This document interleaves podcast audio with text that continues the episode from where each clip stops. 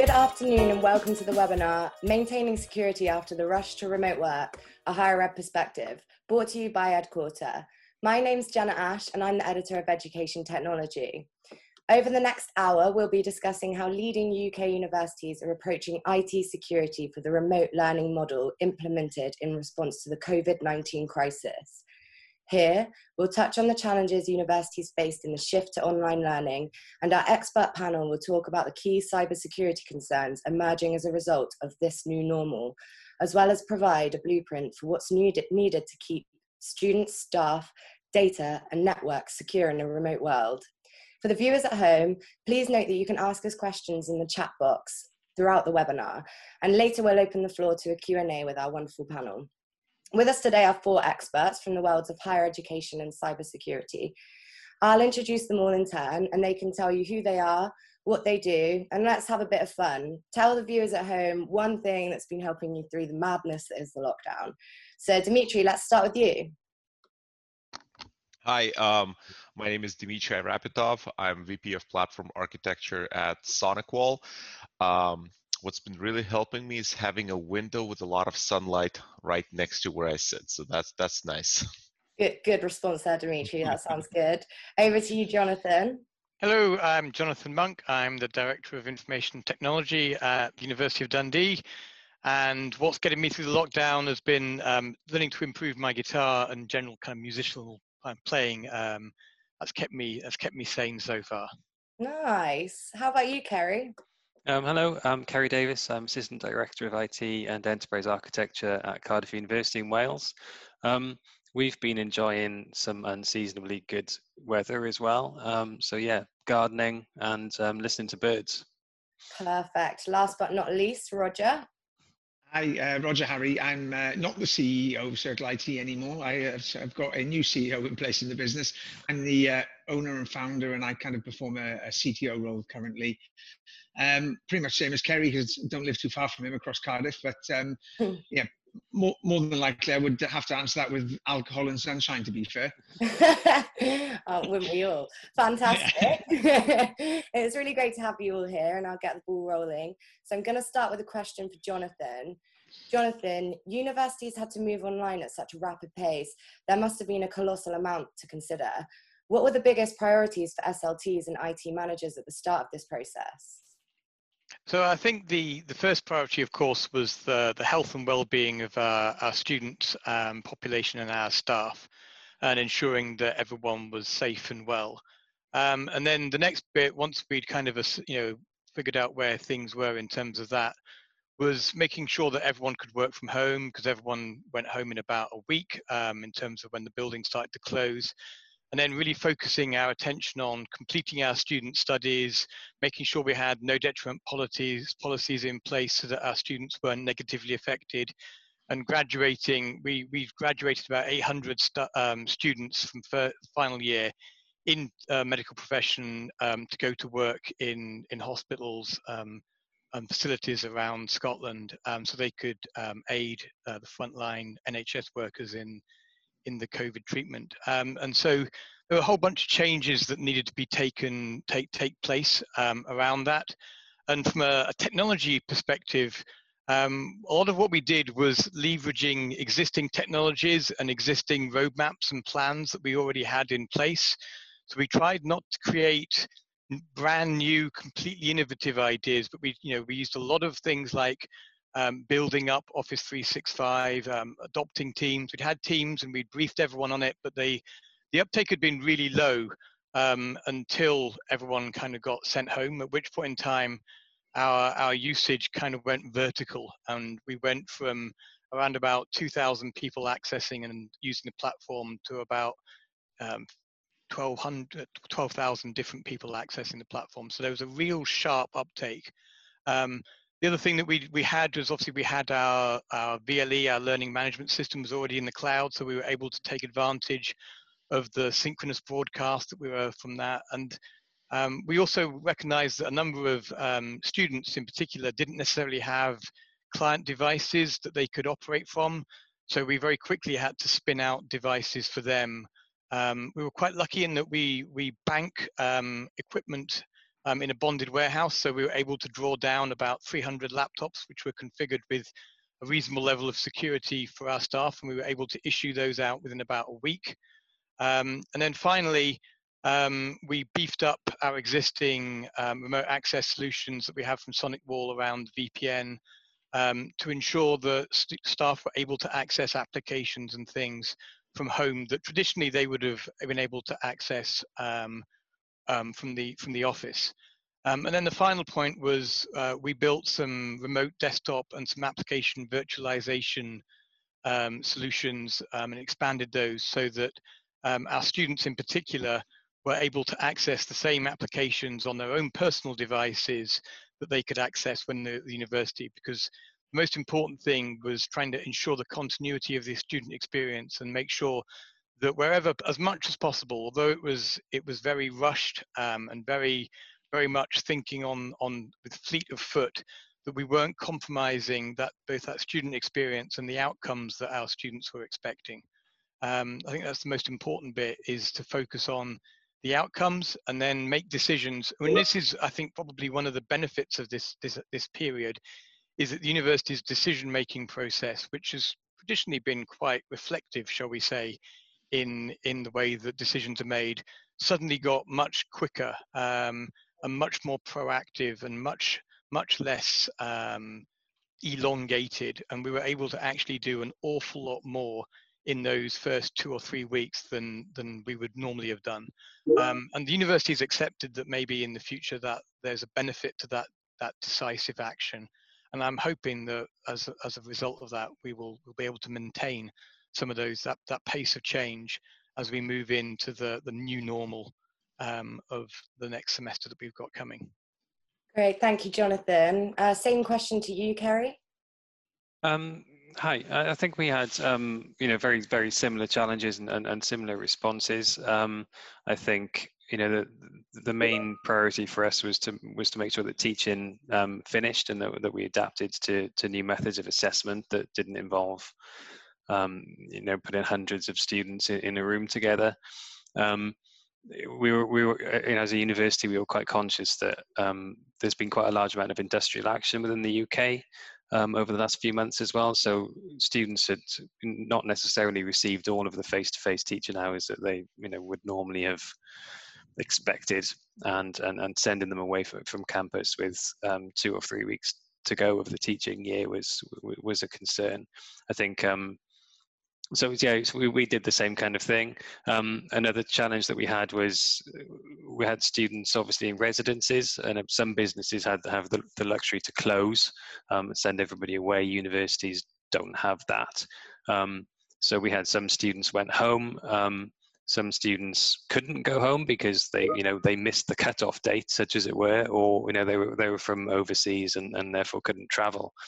Um, so yeah, you know, making sure that the students were okay was was a big challenge for us, and, and we um, we set up a, a student check-in call center um, within a week using 250 staff working from home um, to make calls to to, to students and, and check that they were okay. Um, and to offer support, you know, if they weren't or thought that they they might not be.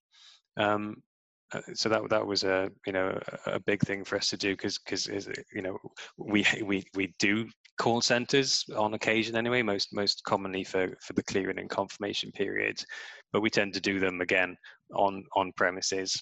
Um, but it was good practice for for, for you know for, for next year's clearing and confirmation as well um, as Jonathan said, um, we're also, you know, a medical university, so we had to swiftly graduate some of our medical students so they could go and help um, in the health service. Um, we also have um, the um, advantage of, of, sharing a site with the local health trust or health board. a disadvantage of that was that they decided that they would like to co-opt some of our buildings um, where we would um, normally you know have, have, had people based. So we had to um, hand over large amounts of the estate um, to, to, to NHS management, um, and obviously there there are IT challenges involved in that because they have our equipment in them. Um, and then the, the other kind of major thing, which I'm not sure Jonathan went into detail on, was uh, kind of adapting paper or presence-based processes to, to, to a new world where that's not feasible. Um, and that's, I think it's fair to say that's something that we're still getting used to. Mm, thanks, Kerry. I'm going to actually shoot the next question back to you. Um, in terms of minimizing the disruption to students' education while simultaneously maintaining the utmost levels of security, what have been the biggest challenges universities have been forced to navigate? Yeah, that's that's interesting. So, although I think universities in, in general are kind of have been well ahead of the kind of bring your own device type curve. Um, you know, we, have always had um, like federated authentication uh, and and things like the Eduroam wireless service, which allows um, people to turn up with any device and essentially, you know, use it at any university site. Um, and we've had that ever since I've I've worked there for 15 years plus.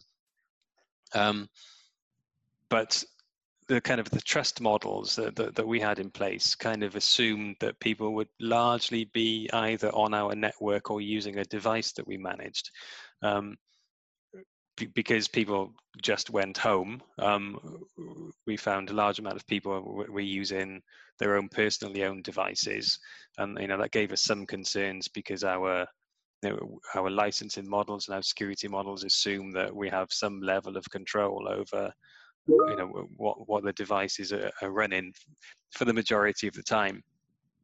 Um, so yeah, adapting kind of remote working practices uh, and, and, the way that our security models worked um, was that we, we made heavy use of, of, VPN all of a sudden. We went from probably 15 to 20 daily users to over 1500. Wow. Um, and again, you know, remote meetings and, know, we introduced, although we had um, things like Teams um, in place anyway, we, we did find that people wanted to adapt Zoom uh, to adopt Zoom as well. So we bought and introduced Zoom um, again within a week, um, rolled out to everybody, and, and, we now have over two and a half thousand meetings a day on Zoom. Um, and uh, you know, and and there is training issues associated with that as well in terms of teaching people how to use that safely and securely. Um, so yeah, kind of just to, just making sure that people understood how to use the tools that we had. Um, because okay, you know, adoption went from five percent to you know to fifty percent overnight almost.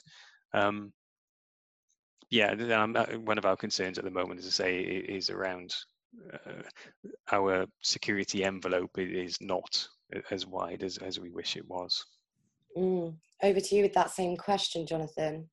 So I, I think, uh, you know, echoing Kerry's statements, the the we were lucky in that um, we'd already equipped most of our staff um, with laptops, so they had a corporate device that they were they they were able to take home.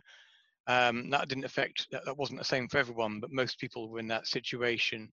Um, and then we had to make all the changes because um, we'd assumed that our devices would be in touch with the university kind of mothership on a frequent basis, and so we suddenly had to adapt and ensure that they were receiving updates and that we were able to make policy um, changes to them when they were remote. So there was a whole bunch of security changes like that that we needed to, to incorporate that we've been working through. Um, and then finally, we also then you you have to uh, to accept um, and and start figuring out um, how you're going to manage security because you don't have uh, a nice big firewall sitting at the perimeter um, and we don't we don't think that running everything through the VPN is the option. So we have to look. We've we've employed split tunneling. Um, we've we've made um, extens extensive use of um, multi-factor authentication, and then we've been removing um, legacy protocols or or holes like legacy protocols within Office 365 that don't support uh, multi-factor authentication to try and just slowly tighten up um, so it's getting the balance between there's no point in being really secure and your business not functioning. And there's no point in your business functioning but being completely insecure. So you have to we have to balance the two on a on an almost daily basis. Um, and it's very much that risk management approach. But one of the advantages is, as I highlighted uh, initially, is university executive, being able to brief the university executive on a, a, daily basis, which is what I was doing at this, that's a, that's from a university like like ours, that's an unprecedented opportunity to to influence at the strategic level, and and we made we made best use of that to ensure that try and get that um, ownership of the risk at the highest level and for the balance. Thank you, Jonathan. I'm going to shift over to Dimitri from SonicWall now. Uh, Dimitri, what sort of cyber threats are universities vulnerable to with this new form of learning? Is the sector seeing anything emerging through the pandemic that wasn't evident, or at least as evident, in higher education pre pandemic? Yeah, uh, let me start with just more of a broad, just industry wide, because it's not just universities that went to work from home, right? companies I, have been working from home for three months or two months now uh, in general there's a massive uptick in phishing attacks against people's credentials and spam um, well, I mean, spam delivering phishing attacks, trying to harvest people's credentials for uh, for various online SaaS services, for example. This is where Jonathan mentioned uh, multi-factor authentication. This is where it's absolutely crucial to have multi-factor authentication turned on.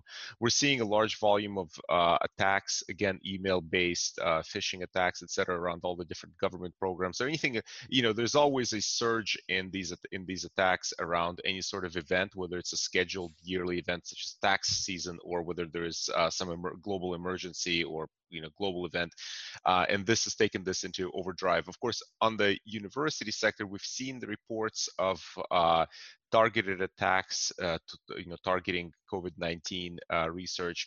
I can't speak you know to that any more directly as i don't have uh, I, don't, I, myself don't have direct evidence but you know we've seen from industry reports that are uh, attacks you know around covid-19 research. But I, I, would say the focus would be on again phishing emails and of course what both Kerry and Jonathan mentioned with people working from home people working for personal devices there's always this element of like of uh, what network are they now connecting from because now people's home networks are effectively could be your uh, you know the IT administrators networks mm-hmm. uh, if they're connecting with full on VPN or what what is the uh, what is the status of the device from which they're connecting? Is it a fully patched Windows 10, you know, whatever device that's managed, IT managed, or is it a Windows 7 machine uh, that hasn't been patched in about 10 years? Uh, you know, that's okay for checking email at work at home.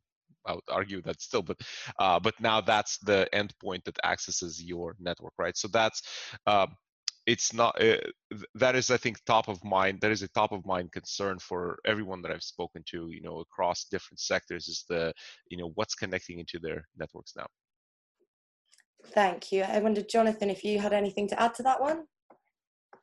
I mean i think we're we're seeing um, like everyone else we're seeing the the uptick in in the phishing um, and or we, you know, we've been issuing regular messages to to, to staff and and students um, to be vigilant, um, and that's that's one of the reasons why we've then started to tighten up on some of the the legacy protocol access and ensuring that MFA was everywhere.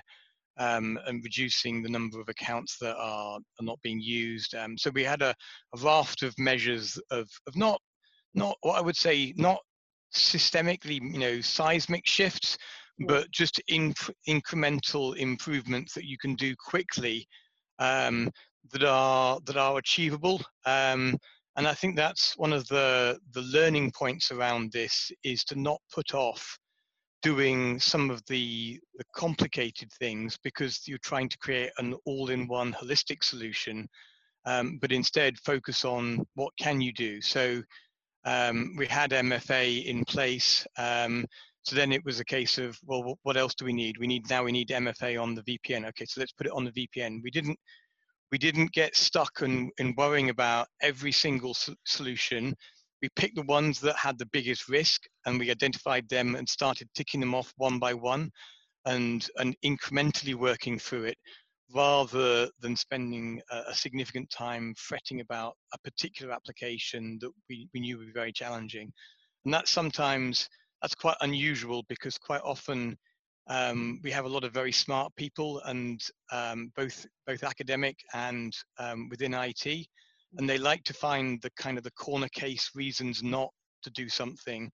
Uh, and sometimes that effort detracts from the the easy wins. Um, and in this case, it was very easy just to prioritize and, and just focus on on those top level high risks and knock them off rather than get distracted. Thanks, Jonathan. Uh, Dimitri, I'm not sure you might have briefly touched on this in my previous question, but with everyone working from home, as you said, it's made the matter of safeguarding very much more complex. So, what do university and IT leaders need to be aware of, and how does that process differ from the more campus based safeguarding measures? Yeah, uh, the, the, the two questions are absolutely related. You know, there's there's a broad spectrum of things people should consider, and again, Jonathan and Kerry already touched up on some of them, like 2FA.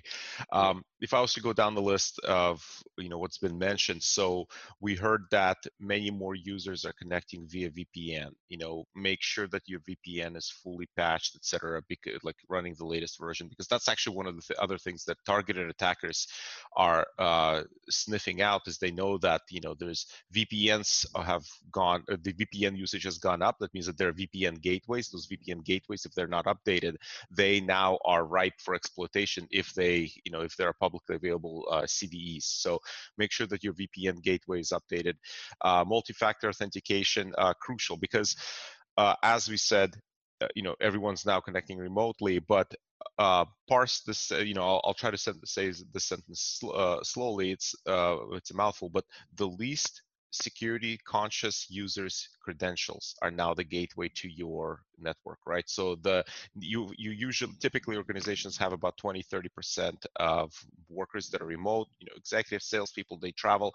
They are at a certain equilibrium of uh, experience with working remote. All of a sudden you've thrust 100 percent of the workforce uh, or 100 percent of the staff into a remote work situation and there are people who don't know how to do this very well right? They don't Uh, they don't have the same shields up effectively as the experienced mobile workers. And therefore now I, as an attacker, harvesting their credentials, whether it's a phishing attack or you know something else, uh, if I get that, it might be much easier for me to get that. But now that's my gateway into your organization's SaaS services, VPN, etc., which is where uh, you know MFA is absolutely uh, absolutely crucial.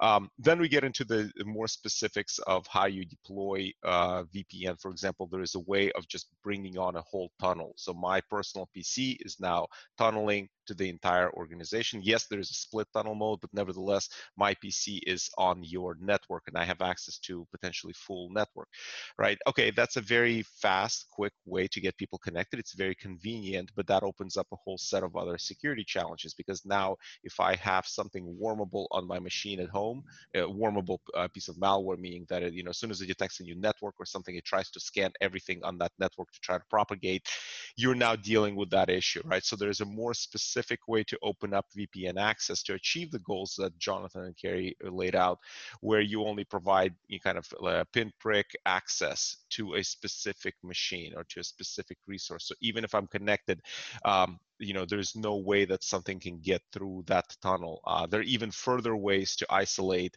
uh, the environment where I might be on an absolutely virus-laden machine, but you can still give me remote desktop via an HTML5 control uh, that completely isolates. So I have a rendering of my desktop of the remote desktop uh, in the university in the company um, yet all the viruses everything all the other uh, garbage that i might have on my uh, pc can't do anything about it. They can't get its way through. My credentials might be stolen right? And this is where 2FA is important.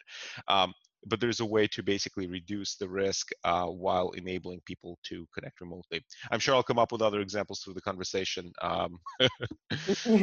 Thank you, Dimitri. Um, this one's for you as well, actually. In terms of cyber safety, what are the biggest lessons institutions can learn from the digital transformation processes being driven by the outbreak? And what does this mean for the future of cybersecurity in general? Um, I think the, you know, the, the lessons lessons are still being learned. Some of the things that I have, uh, you know, from my conversations with uh, various IT leaders, universities, is what they're preparing for now is the transformation of how this will, um, how their networks, what their networks will look like. Um, I think it was uh, uh, Jonathan that mentioned that you know their team's usage usage went up from like a thousand to twelve thousand or something per month. I spoke to another university in in Italy where their team's usage went up from one thousand to twenty five thousand in a matter of a few weeks. Right, that's a twenty five x increase, and that the CISO uh, at that university basically mentioned to me that now he's starting to think, you know, once we get out of this crisis, how he's going to like what his network is going to look like because there are all these what he called dinosaurs that were you still using you know office 97 on-prem and refused to adopt adapt any new tools. Now they've been forced to and they actually quite like it. And that allows him to jettison a lot of the kind of old baggage that he might have had on prem and they just okay th- this is an opportunity to pivot kind of the, the network towards the future. Um, so that's one of the considerations. Um, yeah yeah Thank you. Thanks, Dimitri. Kerry, same question to you.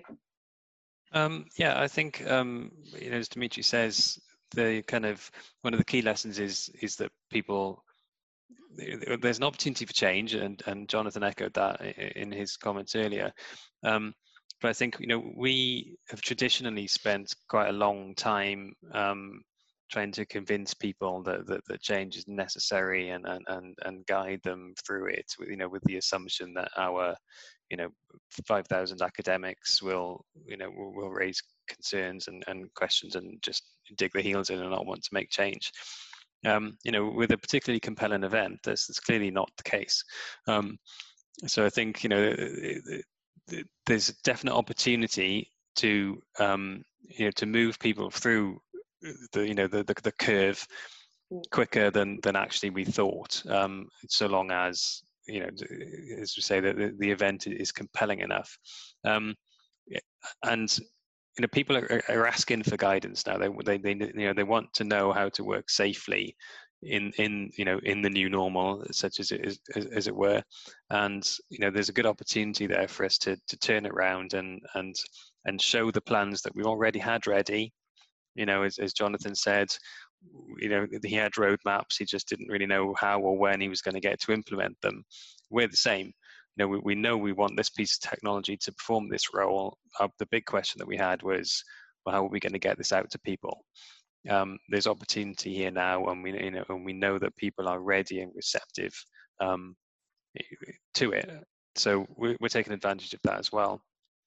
The other um, angle is that um, coming back to, to, to Dimitri's point again, where people are constantly being phished at.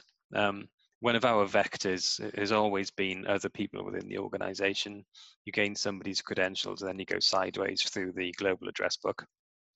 Um, so one of the things that that we've kind of long taught our users is, is that if something looks different, it shouldn't, it's wrong.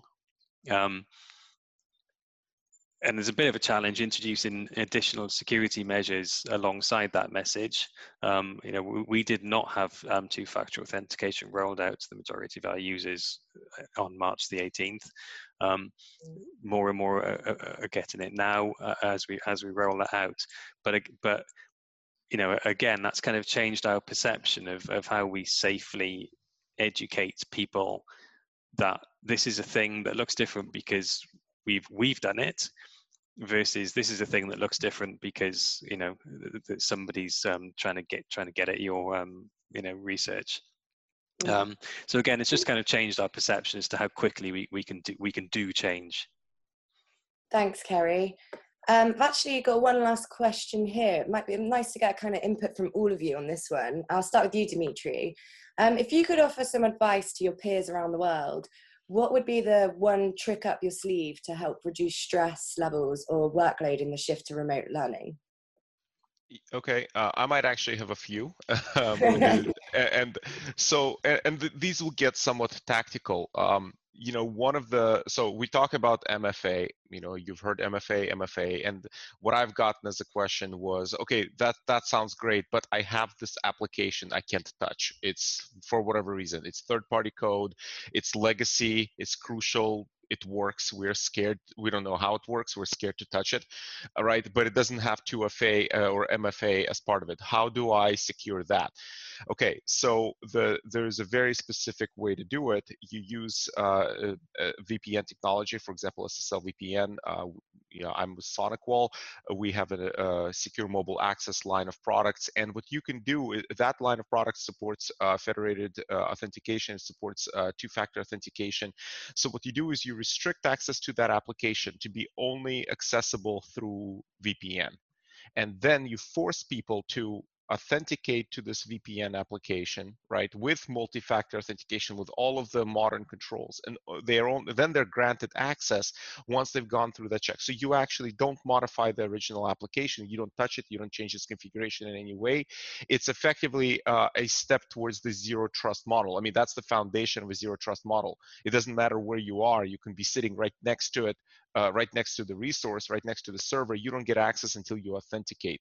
So that's one of the tricks that uh, I know a lot, many of our customers have deployed to secure systems and to roll out multi-factor authentication to things that don't have multi-factor authentication uh, natively. There are other, uh, one other thing that I remember that I uh, remember that I forgot to mention if to your earlier question is securing SaaS applications. So, uh, you know, in the high uh, so for example you have dropbox dropbox things like that. People are now working from home. They're accessing it directly. It's kind of silly in this day and age to route their traffic back to the headquarters to make it go out a central gateway. Just creates latency bandwidth. So there are solutions to there are cloud-based solutions that via apis talk to these other cloud-based solutions that basically secure what goes into Box, Dropbox, O365, uh, you know, SFDC is not applicable on this panel, but any of these SaaS services, there is a way to roll out security to them so that if Dimitri, working from his home PC, uploads a file that whether he, he might not know that it's infected up to Dropbox to and uh, you know Kerry's in the same organization before he can has a chance to download it it's to ensure that that malicious file is not available for Kerry to download. Um, there are some other uh, i mentioned the other trick uh, so the, uh, i mentioned the other trick of just how do you securely provide access how do you provide access to from machines that you do not trust right? Because if people are working from home, you do not trust those networks, you do not trust those machines. Again, there are ways to provide remote desktop access through HTML5 controls. Uh, you log into a portal the user it's part of that uh, ssl the vpn portal the user logs in with multi-factor authentication and you can set it you can set up a virtual office for them or a virtual workspace where they can see their desktop they can see all the bookmarks to the different resources and by clicking on any of them they get automatic authentication so they don't have to remember it or type in additional passwords. They get automatic multi-factor authentication and you can render all of that through html5 which again completely isolates the client machine from the remote resource. So creating almost like an, uh, you know, I don't want to say fully air gap uh, barrier because that means something else in the world of security, but it's it's an extremely strong isolation layer. Um, yeah, so those are uh, not one trick, sorry, three tricks. That's okay, Dimitri. Thank you, Jonathan. How about you? Have you got a trick up your sleeve? Um, I think it's able to pick a a trick. Um, we did we did something similar to Kerry. Uh, so so to Dimitri. Um, around some of our legacy applications and around that that remote desktop um, solution, particularly for for students. And although that was that was less around security and more around um, enabling um, work because not every student had uh, such a good PC at home. They may be on a Chromebook or something that doesn't necessarily let them run all the applications. So it's it's it's quite often you find those same solutions uh, applicable from a productivity perspective as well as a, um, uh, uh, security perspective. So I think um, the the areas that um, I, I, think probably are, are, most useful that we found in terms of that we we didn't really hadn't realized how beneficial and how easy it would be was around the spike licensing of, of VPNs. So um, I think Kerry said it that normally we were the same. We pooled around about 10 or 20 users and then suddenly we had um, you know best on like a thousand users wanting to have access and uh, the, the vpn that we use uh, the SonicWall vpn that has that spike licensing so we're we're a the VPN does what it says um, in the um, it has the capacity that works with its license, but because we don't didn't need that license all the time, it was actually way easier than we anticipated to scale that. We just bought the Spike license, we put it in place, and within a matter of days, we were we were up and running, and we had 800 staff concurrently using the VPN up to the thousand Spike license limit. So that worked that worked so well. It it, it almost it almost wasn't wasn't a thing, um, and yet we, you know it was it did it did make a huge difference at the outset. Great, thanks, Jonathan. How about you, Kerry? Um, well, yeah, okay, there's one trick, and I think it, again it comes back to, to, to what Jonathan was saying around you know uh, the the, the ability to reduce the level of um, I don't want to say rigor, but I'm going to say rigor um, in terms of you know introducing new services. Um, you can do that a lot more quickly um, uh, at this point in time be, because you know because because of the impetus that's there. Um, that was actually for, for, me and my team because part of my role is obviously you know it, it, is to avoid introducing things in, in such a fashion to our university um, so uh, what we did was just just to make sure that we were keeping a very very clear decision log of all of the all of the things that, that we were doing and all of the trade-off and compromise that, that, that we were making so that we didn't have to worry about it today. We can you know let, let, let's let's make this choice. Let's make, let, you know, let's let people work from home. Let's let people learn from home. Um, and we will come back to this problem. Um, and you know some very very often problems take care of themselves. We, we'll see. Um, but you know we've introduced services at pace and we have you know we haven't done anything stupid so far as we know but we haven't forgotten anything either. And, and that's the you know that, that was very very important to us at, at the scale at which we were working. Um, let's not forget what we've done here. Um, because you know either we can do it more quickly in the future or you know we, know we won't have forgotten anything or introduced any risks in the longer term that we you know we, don't want to bear across that period.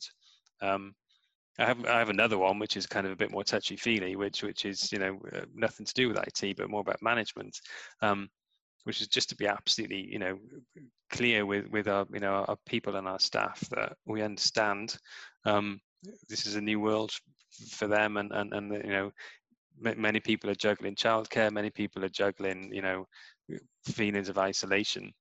Yeah. And, and again, just to make sure that you know people understand that that that that's normal, and that you know the institution and the management, you know, is here to to support people um, as best as we can, um, and you know, and, and all the kind of you know keep talking kind of soft stuff that comes with that and um, I'll stop there before I get too weepy. To hear, though, can, I, can I uh, can I uh, yank it back into the cold hard world of IT. Absolutely. That's what we're um, here for.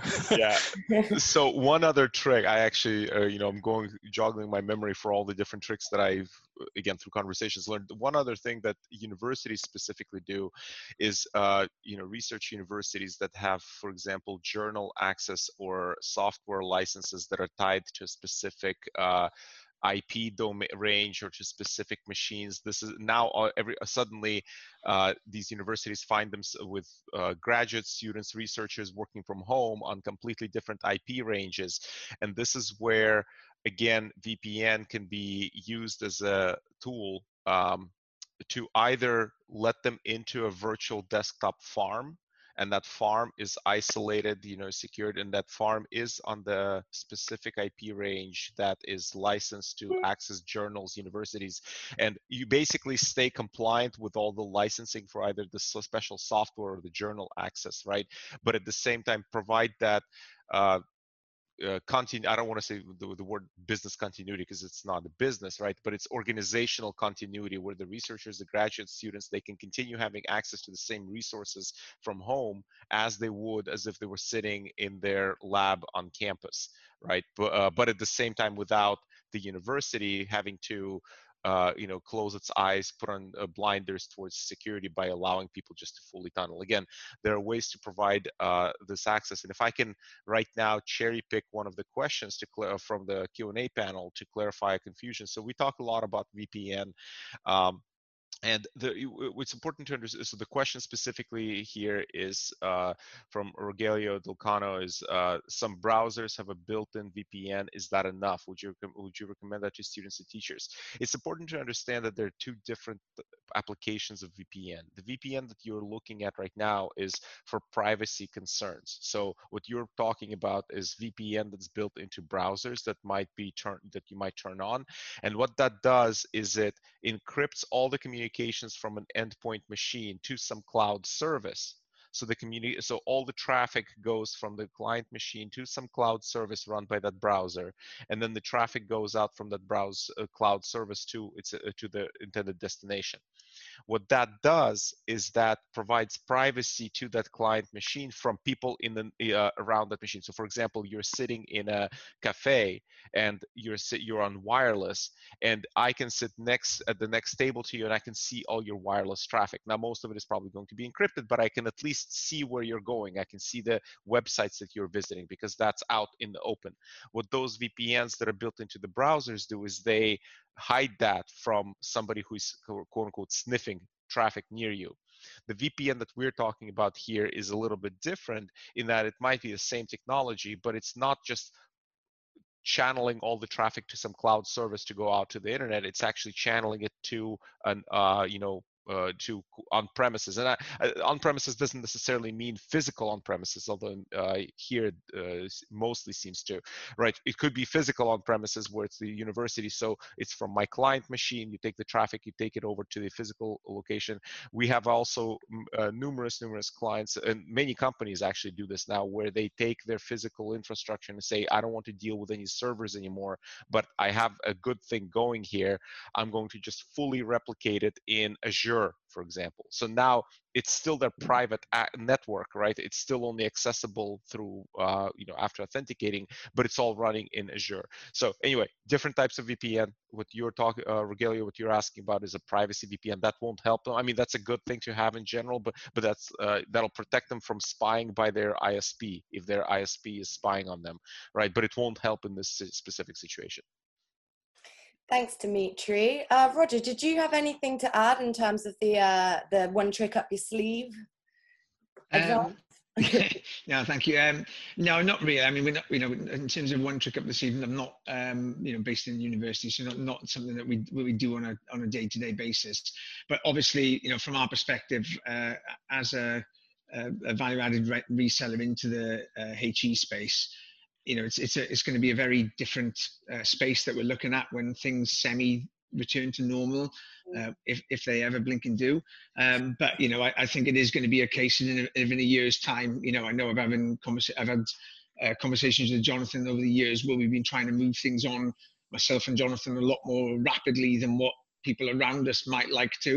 Um, mm. And I think it might be a case of, you know, hopefully in a year's time, reminding people when we're trying to get those projects delivered, you know, whatever they are, network infrastructure, security, it's going to be a case of, ooh, remember the coronavirus, hopefully, and you know, we, we need to get this done quickly and not uh, procrastinate around it for years on end and turn this into a ten-year project.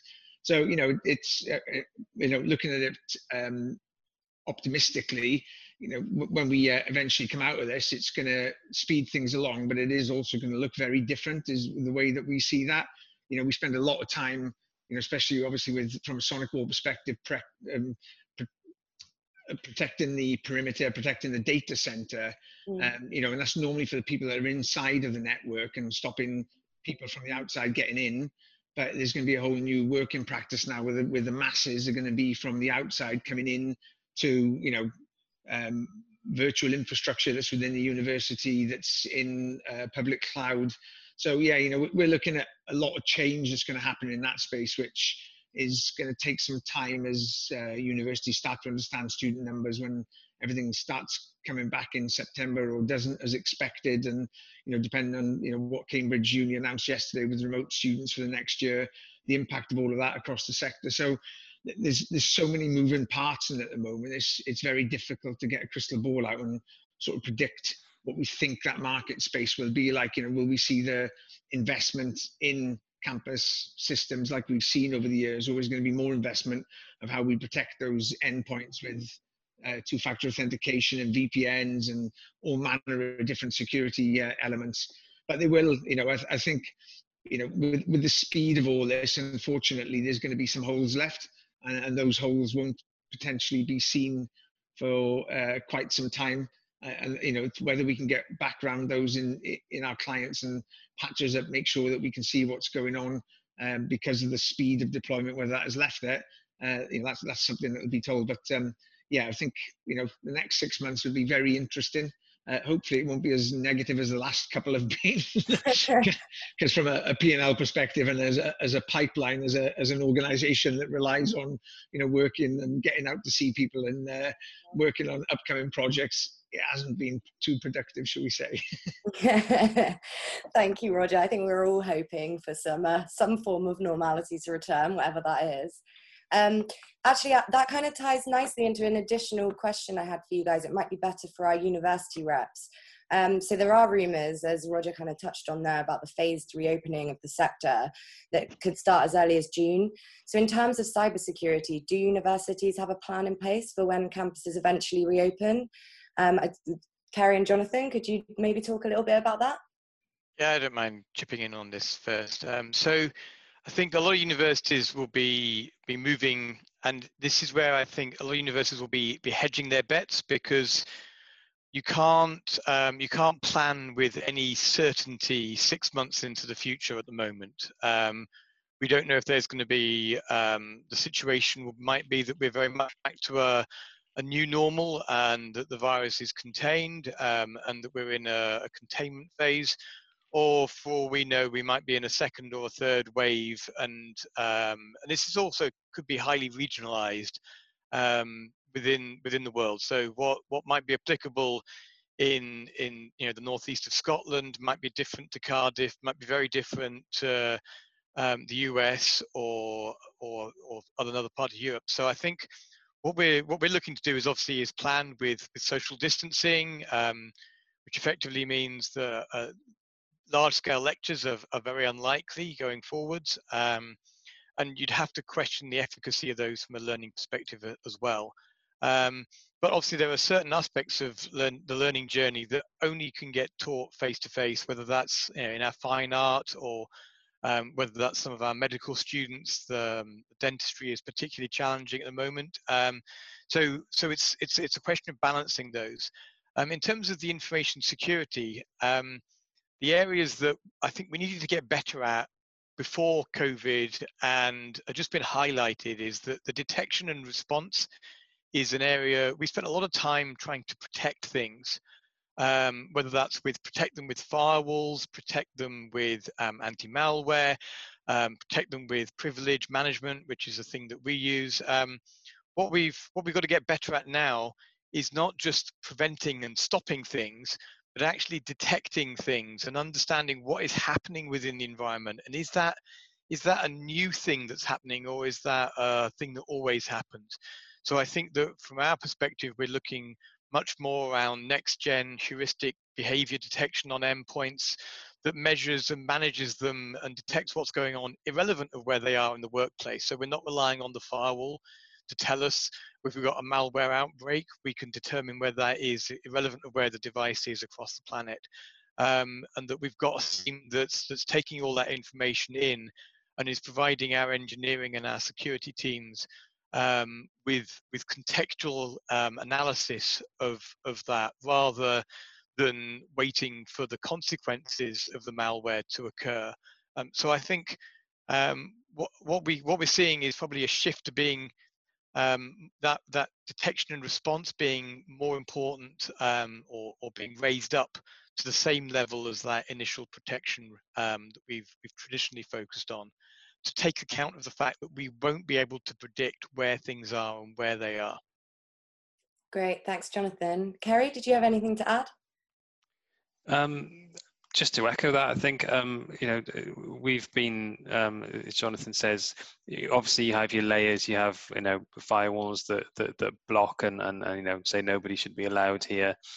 Um, but we've we've also been focusing on anomaly detection for for quite some time, um, and you know I, I, think we've kind of accepted that some people are going to get through at some point. Um, you know, so a key part of the response is how quickly do you know that it's happened? How quickly do you rectify?